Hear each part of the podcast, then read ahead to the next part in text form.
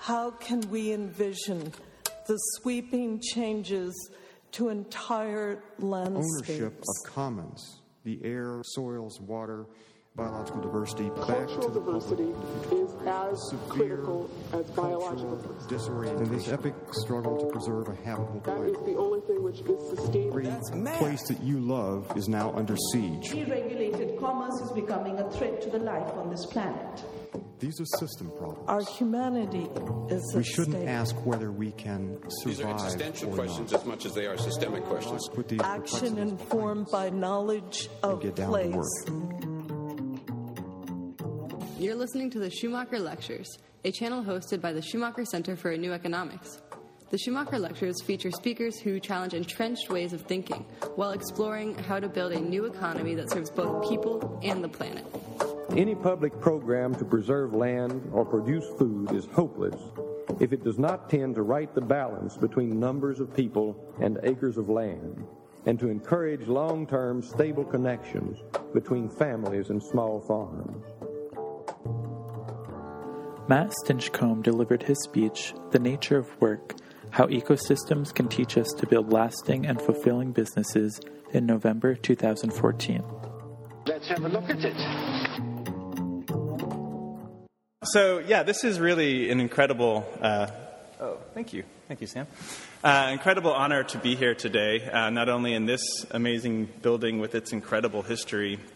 I was reading about this church this morning, um, but giving one of these lectures. Um, you know, Wendell Berry, David Orr, Bill McKibben, Judy Wicks, um, Otto Scharmer, Gus Speth, uh, Ivan Illich, some of the people that I really consider my heroes and uh, the people who've been so instrumental in my own kind of self educational path that I'm going to talk about a little bit today. Uh, it's, it's very intimidating, actually, to be in here giving one of these lectures. Uh, you know, uh, to me, it, it, if it feels weird to you that I'm here, it's, it's even weirder to me. Uh, you know, it was only eight years ago that I, I first uh, discovered uh, E.F. Schumacher, uh, and now to you know be on the board of this illustrious organization is an incredible honor, and also very weird to me.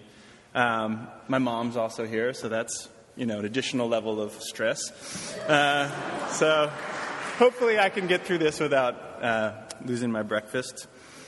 Um, and hopefully, I'll impart uh, something of wisdom to you all. Um, you know, I'll preface this by saying that I, I don't have uh, a traditional background in business, and I think that that's maybe been a good thing for me. Um, but I've learned a lot just by doing, and that's kind of what I'm going to talk about today. Um, so, thank you all for coming and on this chilly morning. Um, I'm going to start um, by going back a little bit, and I won't talk too much about myself, but it, it sets the right context. Um, is it we good? Um, so I moved to Brooklyn, New York. I'm from Washington D.C. originally, and I, I moved to Brooklyn in 1997 uh, after graduating from Oberlin College uh, with a degree in art history. Um, and I remember I, I came to uh, came to New York. I moved to Brooklyn. This is actually uh, Washington Street in Dumbo, where Etsy's offices are now. Um, this is just representing Brooklyn in general. Um, but I came here, I was entirely broke, I had tons of student debt, and I had honestly no clue what I was going to do. Um, so I did what, what anyone my age would do. Uh, my first night in New York, I went out to a bar. And um, at that bar that night, I ran into a woman that I knew from high school. She had a boyfriend, and this boyfriend worked on something called a website, which I knew like roughly what they were, but you know, just by way of, of illustration for the younger people here. So, uh, my senior year at Oberlin, I took a, a research methods class in art history. Uh, and it didn't involve the internet. I mean, it was just look at this German volume if you want to learn about this, and look at this Italian one, and here's the Dewey Decimal System. Uh, you know, so it's crazy just how quickly all of this happened. But these were the very uh, early days of the dot coms in New York City. Uh, and I, you know, I went and met this boyfriend of, of my friend on a Monday. I got a job on a Tuesday, uh, and I just started working on the internet. Um, and that was really uh, kind of the spirit at this first dot com boom, uh, later bust. Uh, but you know, no one really had any formal training in these things. So there was this kind of DIY ethic and entrepreneurial spirit uh, that the community had. And I thought that's how business was done everywhere. Um, so I did that for three years. Um, I also was playing in a band at the time. I've been, I've been in bands since, I don't know, I was in sixth grade. I did a lot of music at Oberlin, and uh, that was always what I'd planned to do. So uh, this is my band. I'm the thin one there, the very pale one in a, gr- a, group of very pale people. Uh, we, were, we spent a lot of time in a van, so we didn't see the sun a lot. But uh, this was my band, the French Kicks, and in, in 2000 I was actually able to quit my day job on the internet and just do music full time. Uh, and we spent five years, you know, going everywhere you could imagine, um, you know, playing shows big and small. And, um, you know, I mention this because this really, to me, was my first real startup. Um, you know, no money, uh, no idea what we were doing, but, you know, starting your own business, your own creative business especially, you learn how to do everything sales, marketing, accounting, finance. And as you can imagine, uh, with all that time spent in the van, there's lots of difficult HR issues. So, all of these things that later proved to be very useful skills for me. Uh, I also learned about merchandising. And so, interestingly enough, uh, this led me to my next startup. Uh, so I started making t shirts and posters for the band. I taught myself how to screen print by reading online tutorials.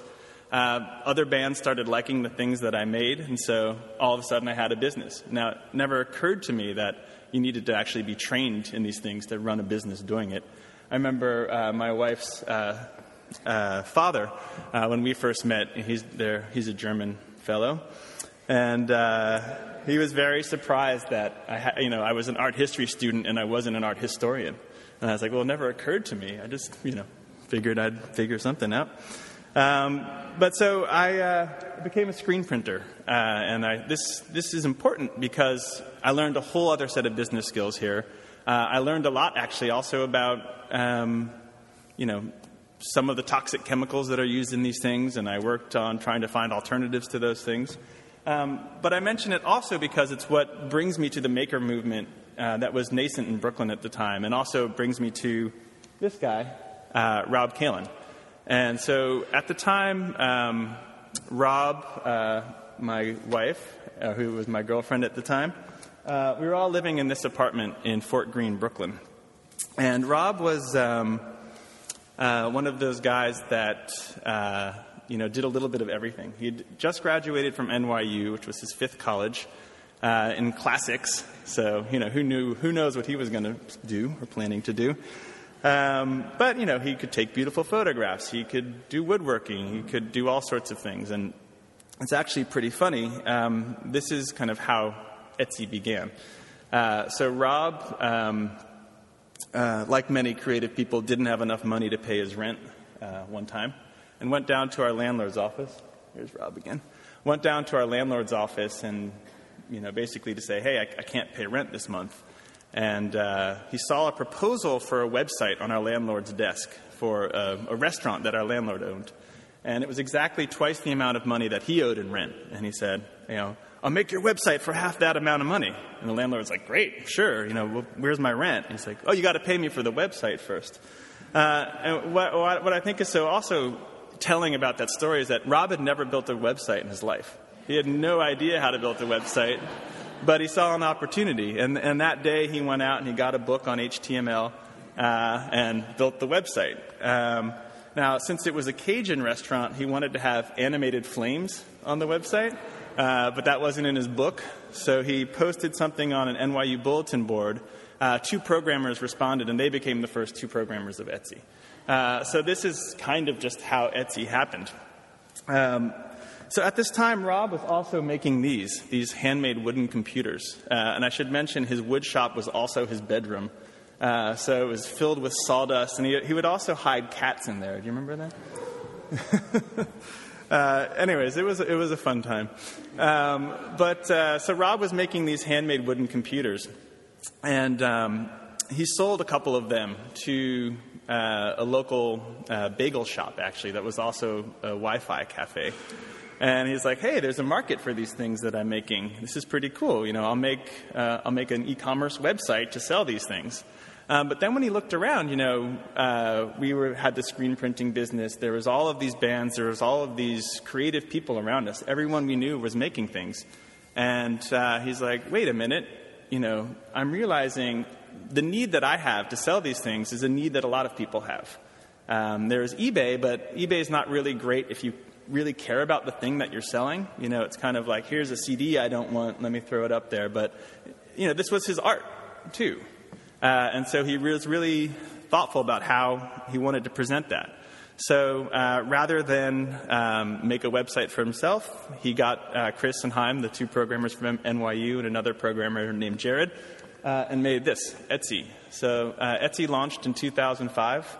Um, you know, I think it's worth noting that there wasn't a business plan behind Etsy. It wasn't, uh, you know, this, we see a lot of market opportunity in the craft and hobby industry. You know, we can really leverage that. It was more just, you know, here's a need uh, for artists. And, uh, you know, to this day, uh, the, the business model of Etsy is the same. We charge 20 cents for someone to list an item, and we take 3.5% commission when that item sells.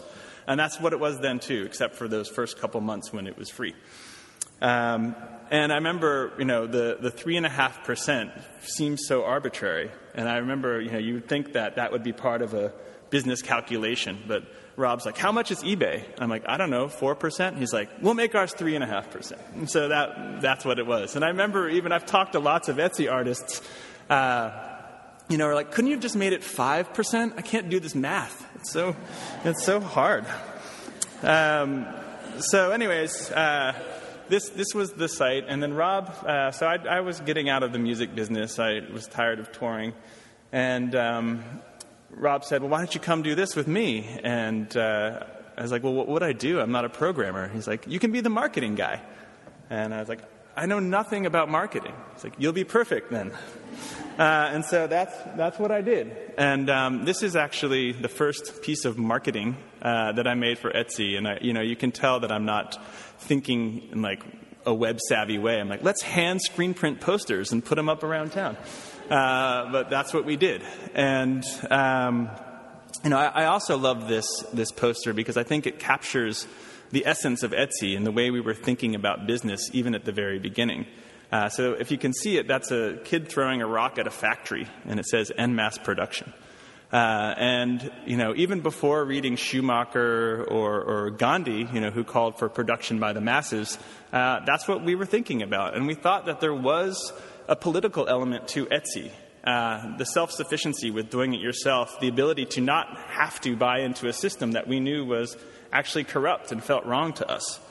Um, so, you know, I started out as the, the, marketing person, and just like every other job I'd had, I just figured it out. I started reading lots of marketing books, I started reading lots of business books. Uh, and the more I read those things, the, the worse they felt to me. The, I was like, really? This seems so weird. And where are the people in this, in this equation? Um, you know, I learned a lot about advertising, and I was like, what a waste of money. Um, you know, if, if we've got $20,000 to spend, the least creative thing we could do would be just to blow it on one ad. Let's actually try to use this money to build a community and support the artists that are selling on the site.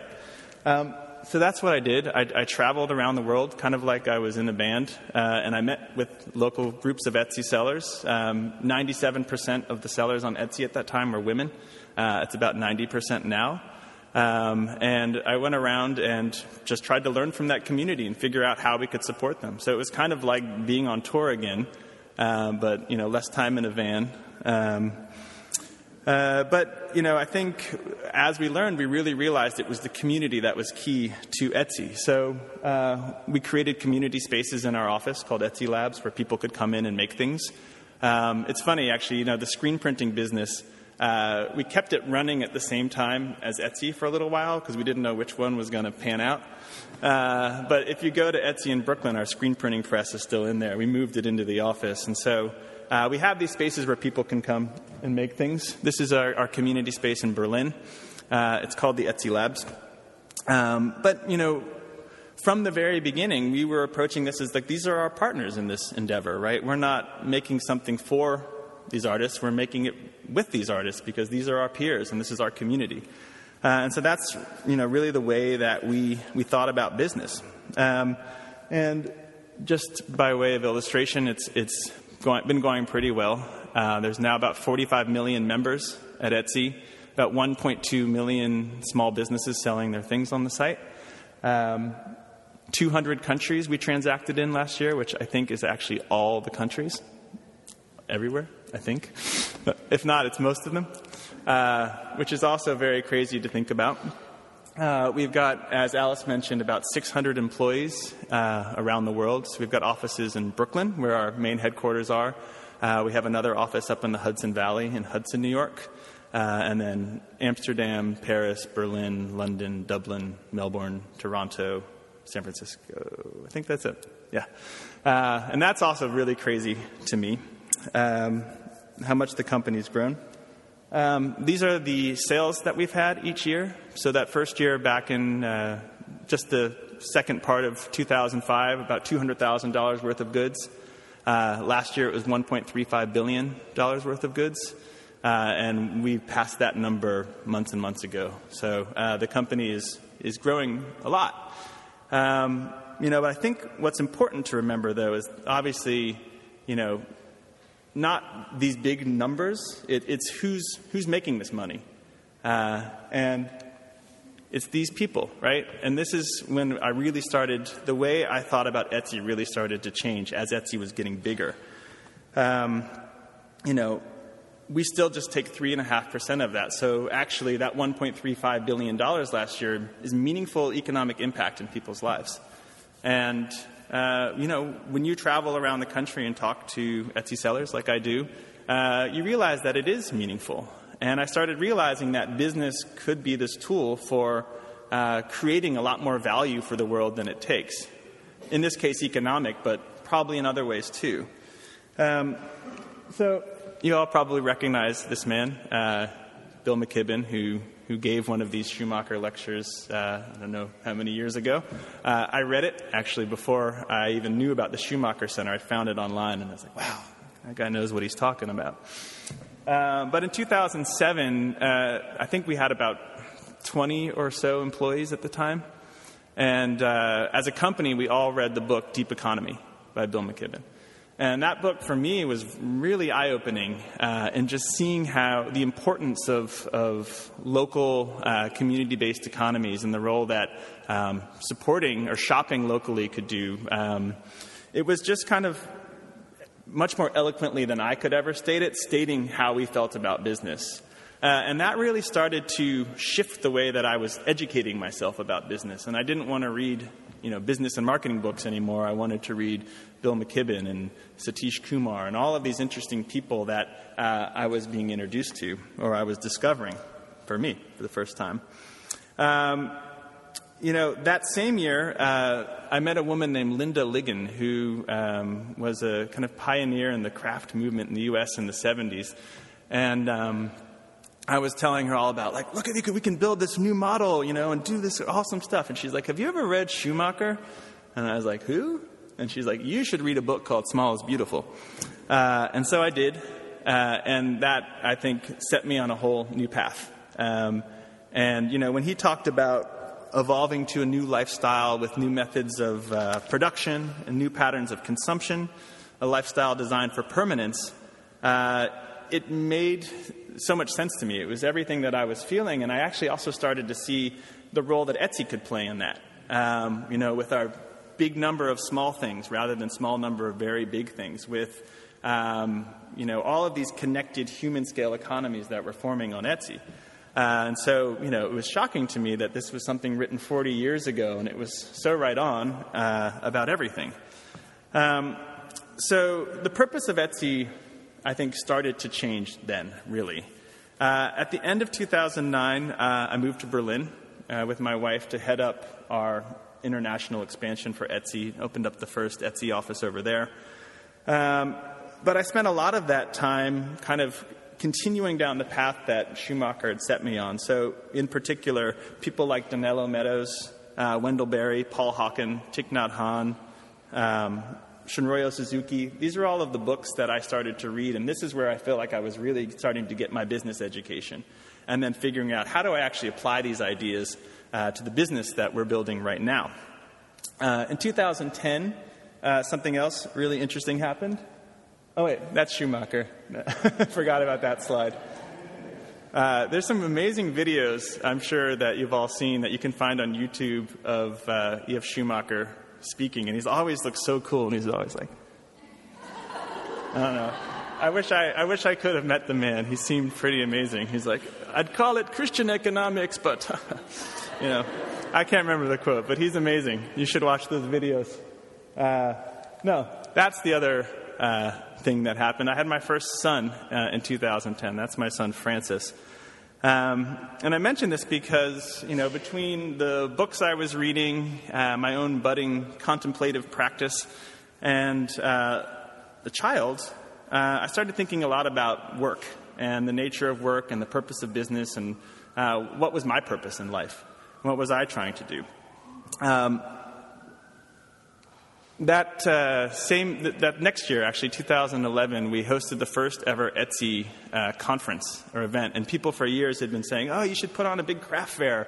Uh, and I was like, "Yeah, maybe we should do that." Um, but you know, where I was and where we were thinking as a company, um, I think this was a very pivotal moment because it marks the shift when we were just publicly saying, "Oh, it's your place to buy and sell all things handmade," and we started thinking, "Actually, no, it's this platform for building a new economy." And uh, so this was an economics conference that we put on. Um, I think it's also worth, uh, well, I, have got a quote uh, next. This is very tacky, but I'm going to quote myself. Uh, sorry. I don't know if you can read that. I'll say it. It says, Decades of an unyielding focus on economic growth above all has left us ever disconnected with nature, our communities, and the people and processes behind the objects in our lives. I think this is unethical, unsustainable, and unfun. However, with the rise of small creative businesses around the world, I feel hope and see real opportunities. Opportunities for us to measure success in new ways, to build connected, community based economies, and most importantly, by doing so, help create a more permanent future. Um, this uh, event is also noteworthy uh, because we had Judy Wicks there, and this is the first time that I met Judy uh, and started to learn about all of the work that she did. Um, and it also really cemented the notion in my head about uh, the role that business can play in helping to build this new economy. Um, you know, there's, there's, there's little doubt that a lot of giant corporations, especially uh, with their outsized influence in politics, which I think is just so, so awful for so many reasons, uh, is they really drive so much of what is troubling in the world. Um, but I think what Judy has shown us um, Here's a Judy quote. Uh, you know, Yvon Chouinard from Patagonia, Ben Cohen from Ben and Jerry's, uh, Ray Anderson from Interface Carpet, that business uh, doesn't have to be degenerative. Um, in fact, business is just a tool, and it's all about how you use it. Um, so after, you know, my wife became pregnant with our first son and all of that soul searching that ensued, um, I knew that my purpose in life was had to be around contributing to addressing some of these social and ecological issues uh, that the world has. And I even toyed with the notion of, of running for political office, uh, and maybe one day. But I realized that I'm never going to have the reach uh, or impact that I can have with, with Etsy, with the business, uh, with all of the millions of people that we have access to. Um, and I knew that we could further our impact, right? We were having economic impact in people's lives, but what if the purpose of our business, the primary purpose of our business, was positive impact in the world, and that selling things and making money were byproducts of that? That they weren't the motivation, that we were motivated for how do we use business as the tool to do this? Uh, and so at that time, uh, I helped create a new mission statement uh, for Etsy. And this is uh, our mission statement today reimagine commerce in ways that build a more fulfilling and lasting world. Uh, and that's what I think we're talking about, right? Completely reimagine what business is and the purpose of business, and do that not to make as much money as possible, but do that to build a world that's lasting, more sustainable, more durable uh, from a social and ecological and financial point of view, and also more fun, more joyful, more connected, uh, right? More fulfilling. Um, so, why business? Um, you know, I think, as I mentioned, Judy and others showed us that you can do this. Uh, but in 2012, something else happened that I think is worth uh, talking about.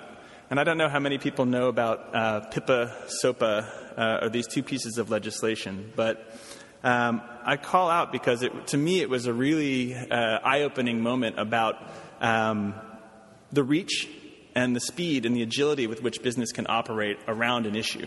And my point here is not to talk about this specific issue, but I'll give you a little bit of background. Uh, on January 18th, 2012, there were two pieces of legislation that were had bipartisan support uh, that were going to sail through both the House and Senate.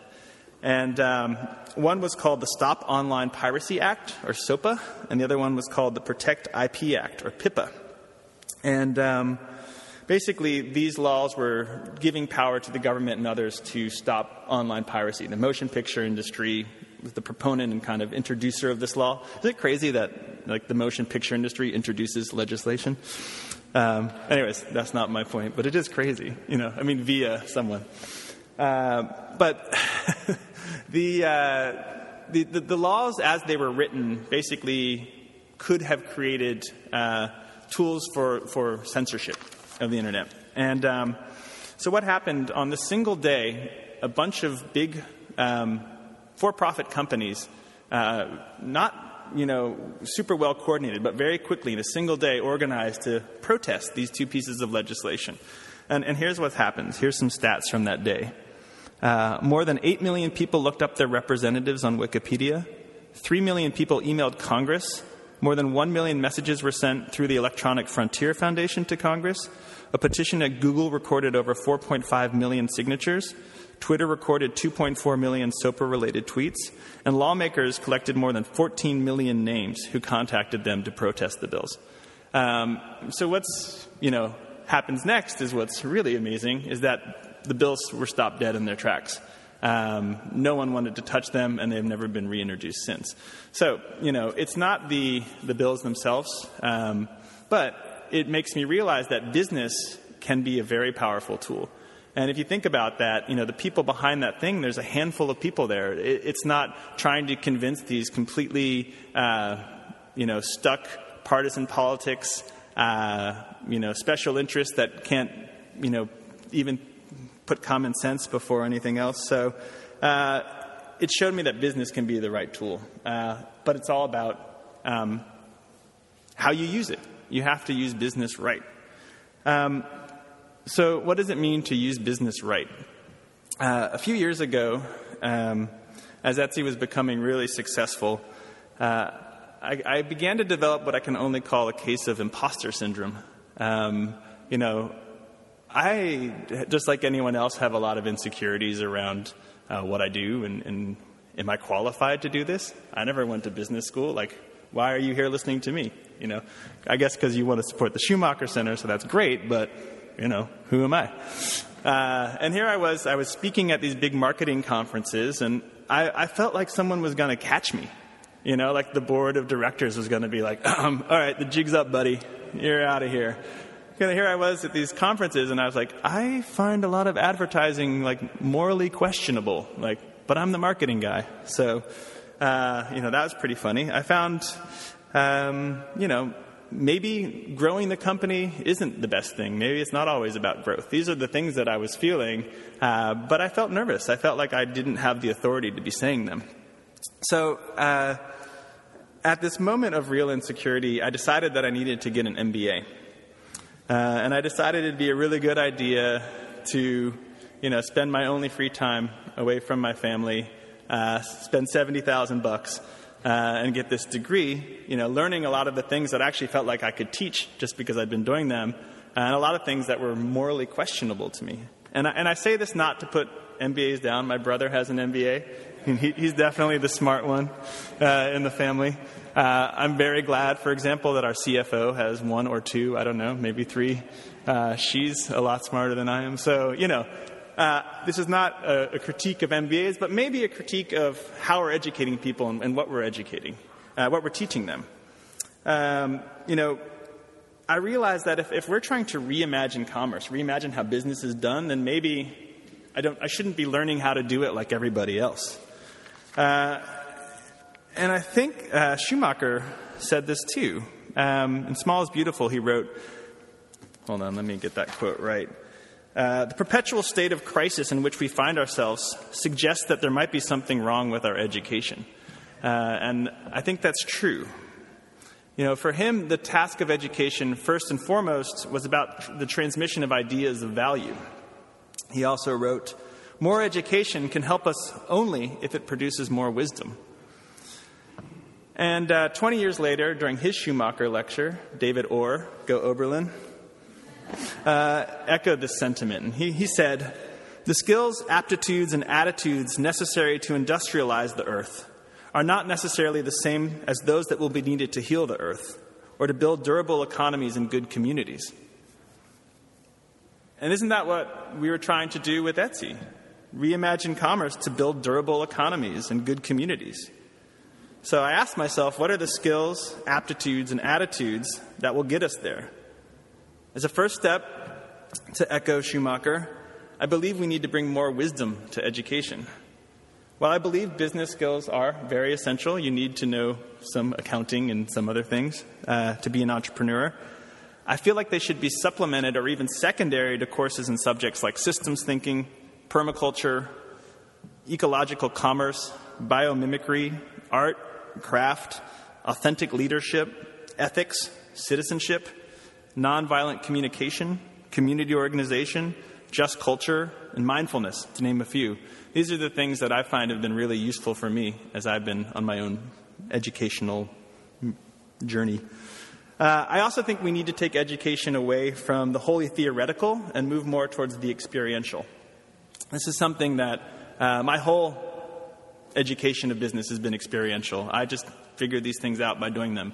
Uh, and, you know, you mess up a lot, but that's okay. Um, David Orr in that same lecture said, Things like rivers are real, disciplines are abstract. And I often ask myself, is, is mastery of Microsoft Excel more important than mastery of one's own mind through meditation? Uh, will I learn more in a marketing class or walking in the woods? Um, these are the questions I've been asking myself. Uh, more importantly, uh, I think, uh, than even the subjects that we study are the belief systems that underpin them. Uh, if we're going to reimagine commerce, then we, meet, we need to begin with the proper understanding of the world and our relationship to it. Uh, what we truly need is a shift in consciousness. Um, you know, the right framework upon which to build our institutions. And uh, it turns out that I'm not the only person who's had this idea. Uh, someone I like to call Buddha uh, said something to this effect about 2,500 years ago. Uh, and as I'm sure many of you know, uh, in his first sermon following enlightenment, the Buddha laid out Four Noble Truths about the nature of suffering and its alleviation, and then laid out a path that will actually get us there, the, the Eightfold Noble Path, uh, in fact. Um, typically listed as the first step on the Eightfold Noble Path is what's commonly called right view.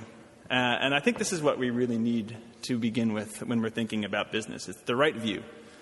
And right view to me is about seeing things as they really are, about really getting to the depth of things. Uh, starting out with the right framework of, of, understanding in order to have then the right intentions and make the decisions and actions accordingly.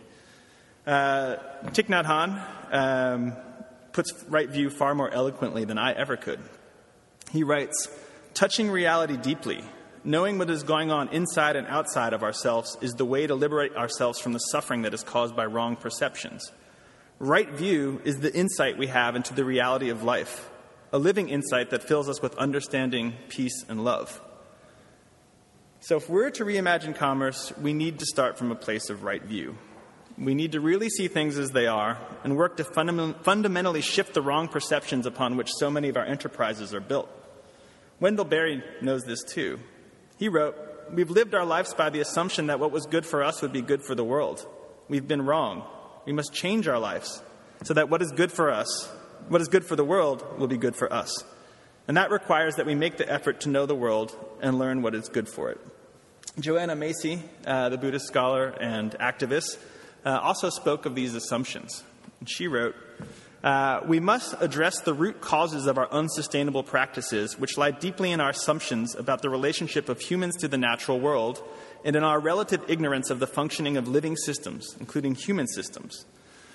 So I, uh, you know, I quote all of these people also to show you that like I'm not crazy. This is this is actually there's a lot there's some very intelligent people who have the same ideas, and um, so me when it comes to business, right view is a systems view. Um, but like Otto Scharmer teaches us and writes, it's not an ego-system view, it's an ecosystem centric view. And so when I started thinking about, yeah, when I started thinking about the reimagination of commerce, I started saying, you know, maybe we don't need to be looking to Amazon or eBay or these other big businesses uh, to do things differently. Uh, maybe we need to be looking to nature uh, and when I started to look to nature to think about what can we learn, uh, how can we, what can we learn about business from looking at nature, um, I realized there was a ton. There was a ton of incredible information there. Uh, you know, just right to be learning from. And uh, you know, I started thinking about ecosystems. And when you think about ecosystems, uh, I was thinking about, well, what's the place that Etsy plays in the ecosystem? And I realized actually that you can't, literally can't have ecosystems without Etsy in the middle. Anyone get it? Sorry.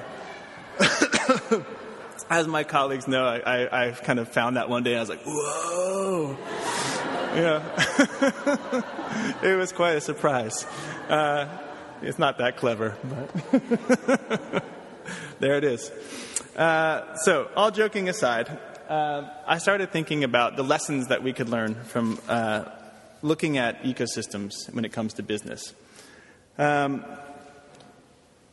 the first thing uh, about the nature of ecosystems that I think are telling for business is that they are complex and they are distributed, right? Uh, and you think about this, uh, just like Etsy, with its 1.2 million small businesses, it's a big number of small things rather than a small number of very big things.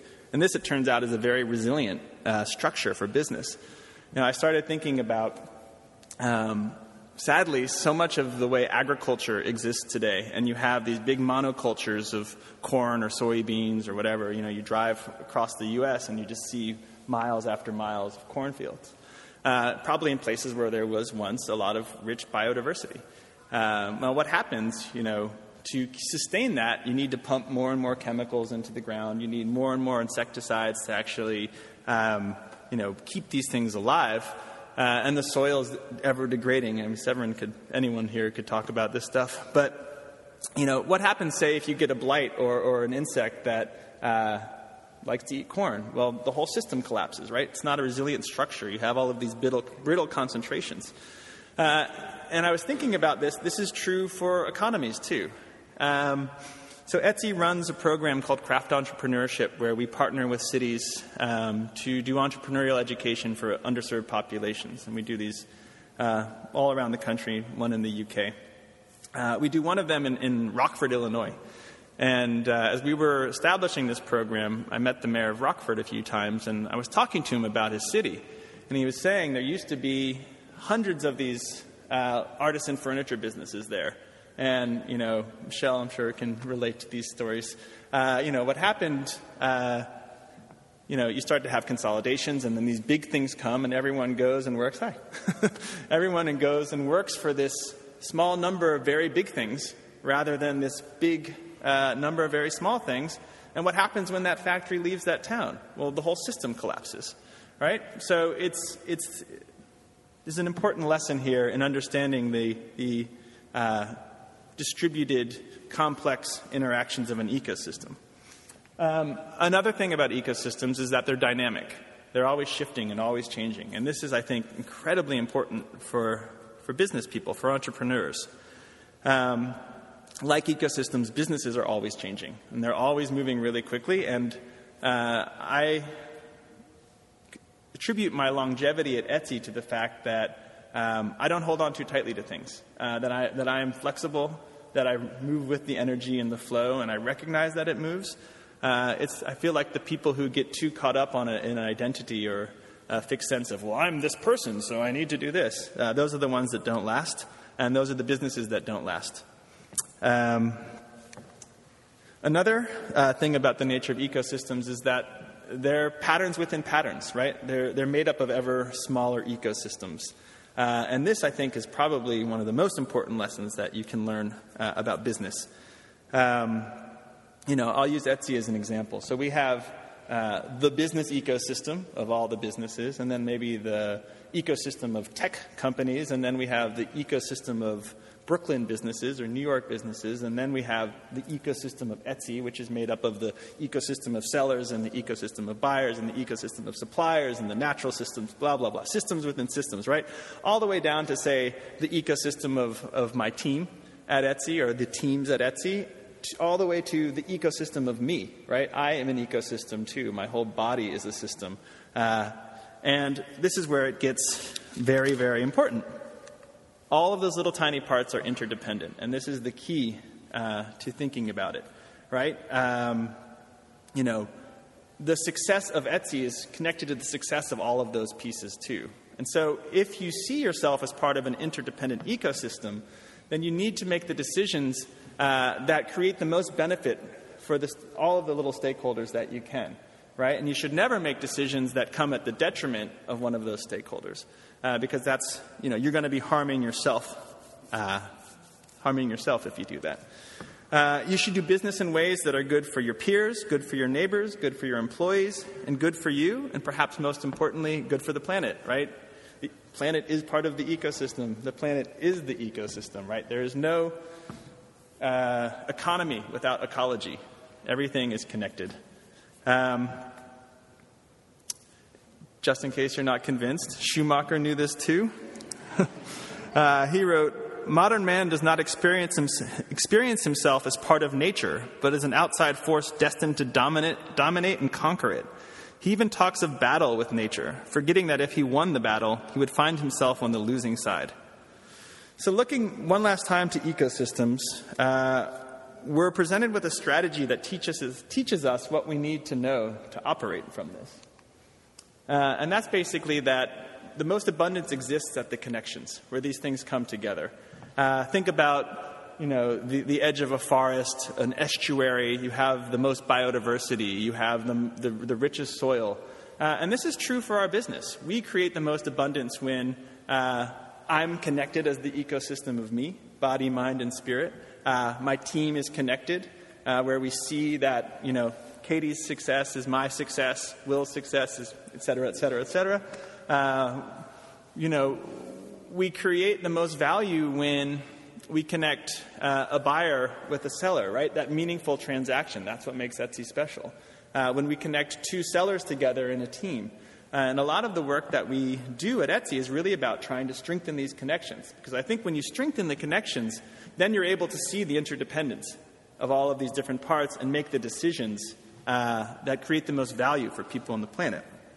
So, um, I want to quote Judy here, actually, uh, one more time. She knew this inherently. Uh, Judy Wicks, we're talking about. Uh, during her Schumacher lecture, she said, I attribute our success to making decisions not for the sake of maximizing profits, but instead maximizing relationships with our customers and staff, with our community and with our suppliers and our natural environment. And that's what I think it's really all about. Uh, so I, I was, in, in, thinking about this lecture, I was reminded of uh, that Bill McKibben book I mentioned earlier, Deep Economy. And in that book, he said something uh, that I think was what it's all about. He said, The key question will change from whether the economy produces an ever larger pile of stuff to whether it builds or undermines community. For community, it turns out, is the key to physical survival and our environmental predicament and also to human satisfaction. And then I realized that's Etsy's mission, right? Build community, don't sell stuff. That's reimagining commerce. Uh, survival, lasting, right? And fulfill, fulfilling, right? That's human satisfaction. So without even realizing it, he'd written our mission statement in 2007. But I want to leave with uh, one last thought, which is maybe more of a, a challenge of sorts, uh, both to myself and to all of you. Um, you know, when you think about the incredible challenges that we're facing right now climate change, wealth inequality, resource scarcity, plastic islands in the sea, tar sands, fracking, loss of indigenous culture, waste. These things are all connected. And I hate to say it, we're all complicit in these things. We're all part of this.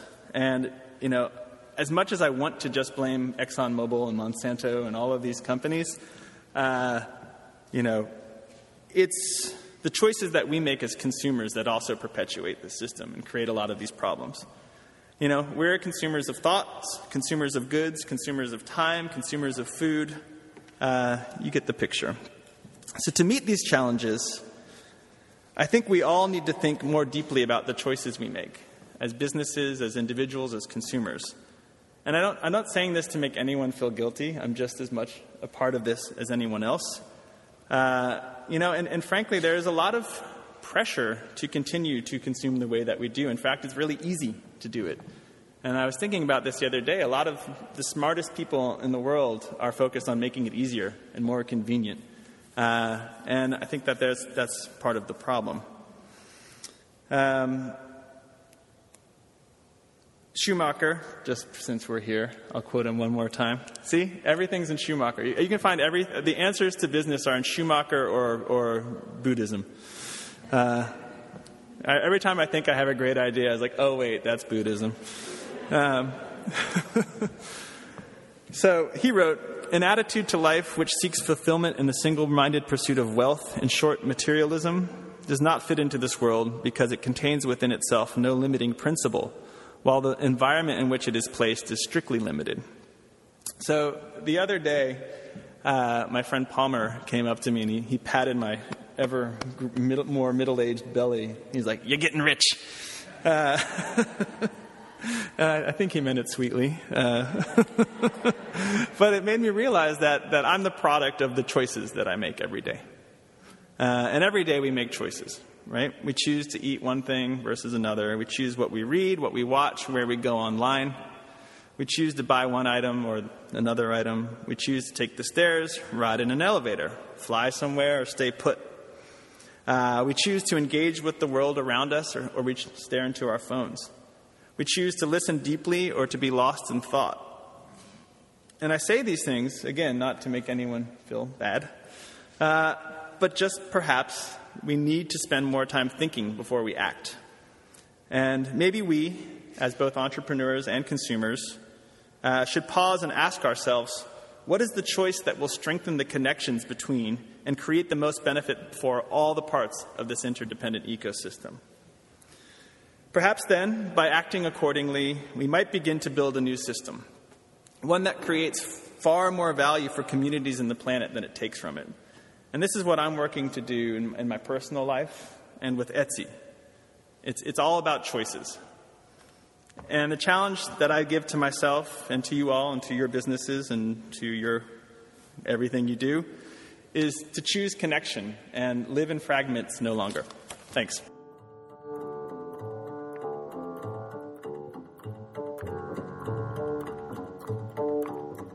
And in any case, it's certainly worth a hell of a try because it's all positive development anyway. To hear more talks like this one and discover more than 30 years of Schumacher lectures, visit centerforneweconomics.org. The Schumacher Center for New Economics Research Library houses the collections of E.F. Schumacher, Robert Swann, and other influential thinkers in the new economy movement. You can strengthen our mission by purchasing a copy of your favorite Schumacher lectures at centerforneweconomics.org slash order dash pamphlets. Our work is supported by listeners like you. You can donate to our cause at centerforneweconomics.org slash donate. This library and the Schumacher Lectures capture powerful voices for economic reform. Voices with the strength to move and inspire. They frame and inform action, but are not themselves the action. At a time when our Earth is in crisis and our communities face complex challenges, we are all charged with creating solutions. The Schumacher Center's applied work seeks to implement the principles described by these speakers within the context of the Berkshire Hills of Massachusetts. This work includes crafting innovative leases that share equity and improvements while holding land in community trust. Building Berkshares, a local currency designed to democratize monetary issue and keep money circulating in the region, and engaging citizens in supporting the development of regionally appropriate businesses, creating local jobs while retaining local ownership and control. You can support our work in a new economy by making a donation at centerforneweconomics.org slash donate. Or call us at 413-528-1737 to make an appointment to visit our research library and office at 140 Jug End Road, Great Barrington, Massachusetts.